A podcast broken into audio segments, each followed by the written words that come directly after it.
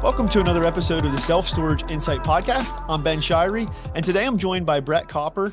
Brett has a long history in the self storage industry. His father was part of the Self Storage 101 as it's got started up uh, years ago. And so he's kind of grown up in the industry. And so very excited to share uh, his insights with us and his some of his knowledge. Uh, really good conversation. Super excited about it.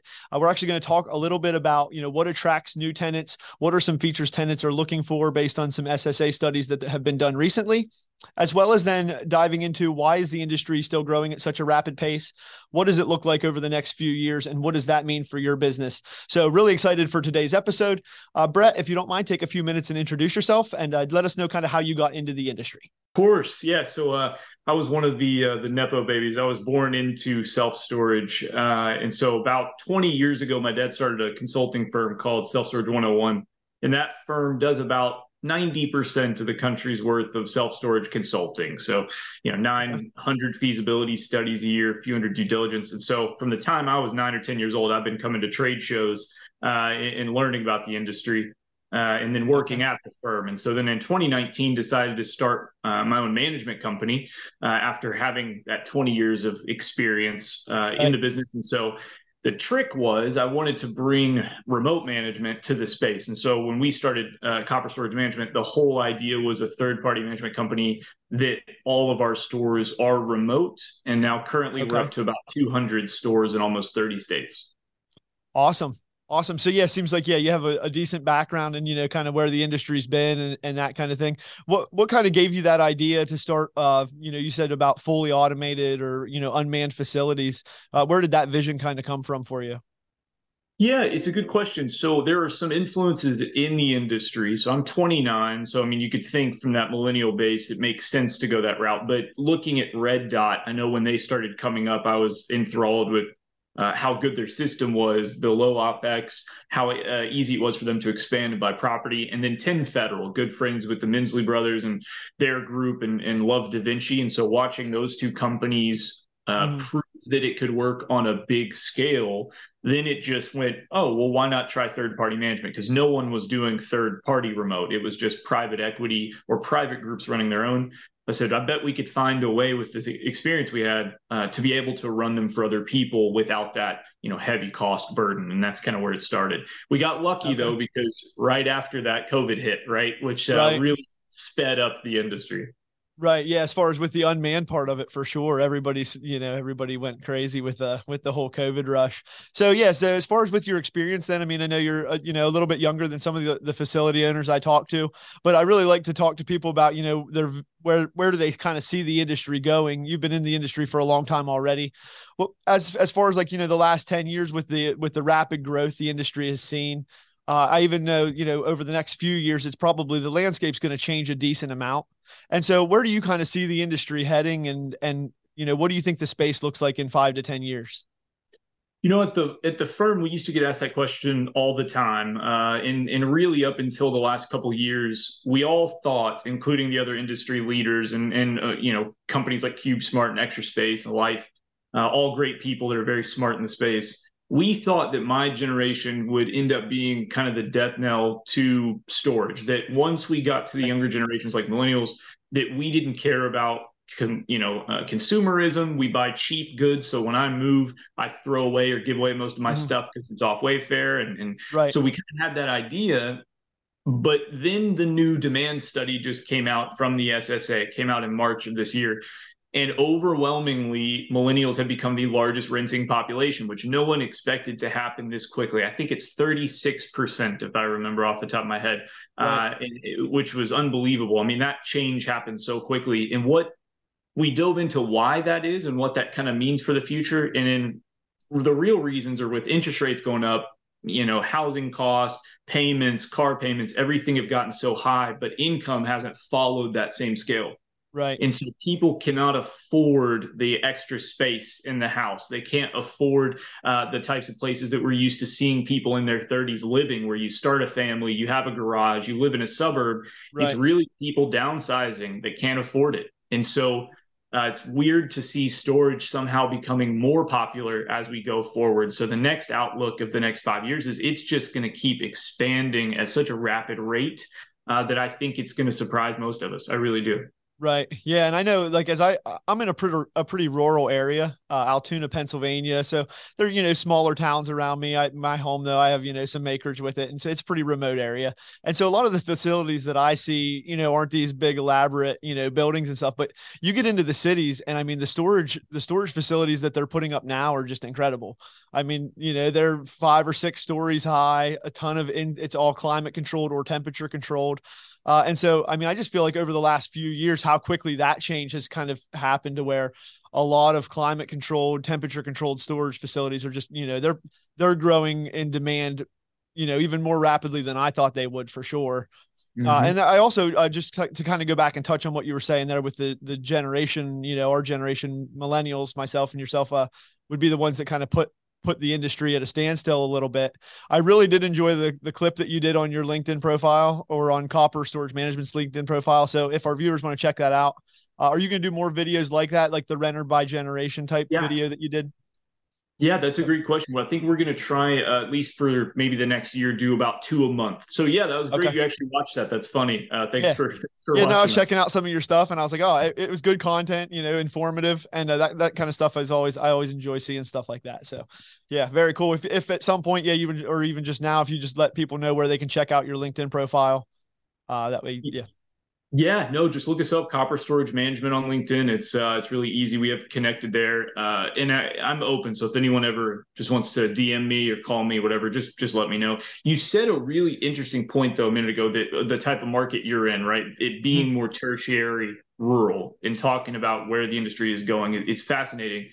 In that same study, which I'll uh, point out at some point, I don't know if it's in one of the more recent videos that's coming out, but uh, they also showed suburbs, uh, uh, urban, and then rural tertiary markets, and okay. then the percent of the population that rents in each. And for the first time since they've been tracking that stat, which is probably 30 years, uh, tertiary has become the largest percenting renter base by population. It's like oh, 13% wow. of the total population in rural tertiary are now renting, which beats uh, urban, which doesn't make any sense to me.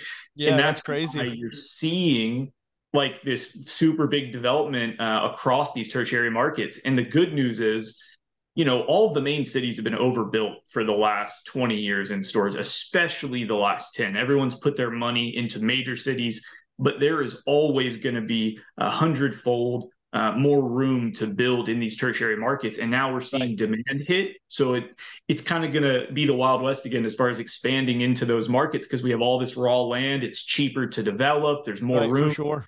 Uh, so it's interesting.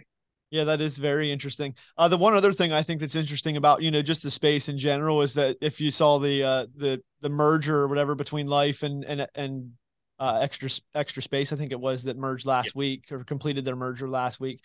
So do you do you feel like the market's going to kind of go that way too, where some of the big players are going to try and buy up a bunch of a bunch of other big players, or they're going to merge together to create you know a bigger bigger market shares? I think so. It, you know, if a lot of uh, people in the industry come from multifamily, and so it's kind of uh, really it's a paradox between the two. Right now, multifamily about uh, 75% of all assets are owned by private equity companies and managed by REITs. So 75%. Uh, in storage, it's about 18 to 20% are owned and managed by private equity groups and then run by those REITs. And so we still have this 80% gap uh, to catch up, which is good for us, right, as individual right. owners. At some point in our lifetime, those numbers are going to shift where the majority will be the private equity and large operators. But luckily, we just have a lot longer runway than some of these other asset classes that we're used to. Right. Yeah, one one thing, uh, and I'm going to bounce back to it a little bit, was that you talked about the SSA, uh, the demand study that you were working on, and one of the things that uh, that I heard that you were part of was a, a features for tenants uh, mm-hmm. portion mm-hmm. of that. Uh, do you do you mind filling us in a little bit about what you've discovered or what you've what your research has kind of showed on what what kind of features are tenants looking for uh, within the facilities that they're that they're renting from? Of course, yeah. So uh, it's kind of interesting as well. So that study breaks down really two versions. They took um, I guess technically three. It took overall what the tenants want the most now? What's the biggest reason that they're going to rent at your facility? Mm-hmm. And then later in that study, it breaks it down by geography as well as uh, by generation, which is really interesting. But let's just talk about overall what people, why we're renting for the first time since I've been in the business, pricing is now the number one reason why people rent, which is just okay. mind boggling. I mean, it's been safety, location, cleanliness, and then pricing uh, for 20 years. And right. so it goes back to those interest rates and payments, but 87% of people are choosing to rent because of price. Uh, okay. And so it's created an environment where you now don't even just have to be the lowest in the market to get someone to rent. You have to be low enough that they're making a decision in their head that I'm willing to pay for storage at all. And it never was that way. I mean, it used to be if you were $5 less than the competition, someone was going to rent from you. But people have become so money conscious recently uh, that the only way to attract them is to have these low rates. So you're seeing rates across the country just plummet overnight. I mean, it's down 20, 30% uh, across the country for rental rates, which is just staggering. Right. Yeah, and as far as that goes too, I mean, I don't know how much the marketing side of it would play into it. You know, as far as typically, at least the the storage, you know, the the owners and stuff that I've talked to, they never really had to do much marketing, at least in my area, to fill their units. Right. The demand has just always been here, and so their units were always just full right? Most of the people that I talked to have, since they purchased their facility or built a facility, they've been at max capacity or 90% capacity. And so, as that, you know, as the demand comes down a little bit because the production has been so high over the last few years, I feel like that's going to continue to be a bear on, you know, as far as driving that price factor down even more. Uh, so, so, so, kind of the things that you see. What, what do you think is a, a good marketing strategy there? I see a lot of people offering, you know, one month, the first month at a dollar or whatever. You know, Sparefoot does some different things as far as giving a big discount on that first month. Do you feel like that's pretty effective, or is there better strategies to go about getting your units filled? It definitely is a good strategy to have low rates and good promotions. Typically, we go back and forth depending on the market between move in for free or a dollar or three months, 50% off.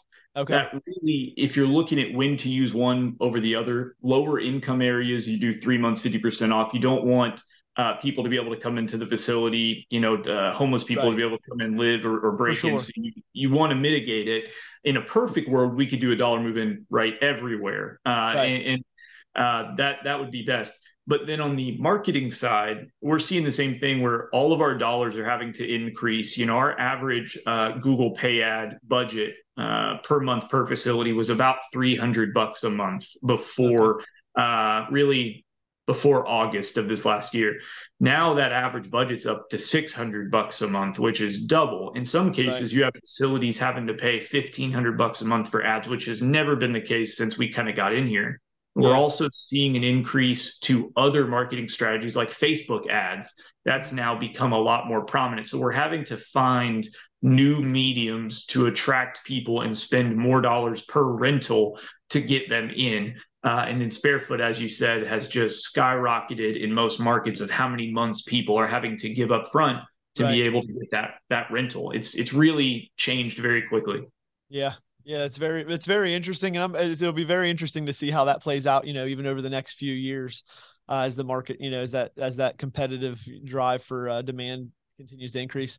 Uh, if you don't mind talking to us a little bit more about your company, though, uh, maybe give us a, a, you know high level view, like why go fully automated? What kind of benefits do you bring to the table when you get a customer from, you know, they have employees or however they run their facility to a fully automated unmanned facility like you were talking about?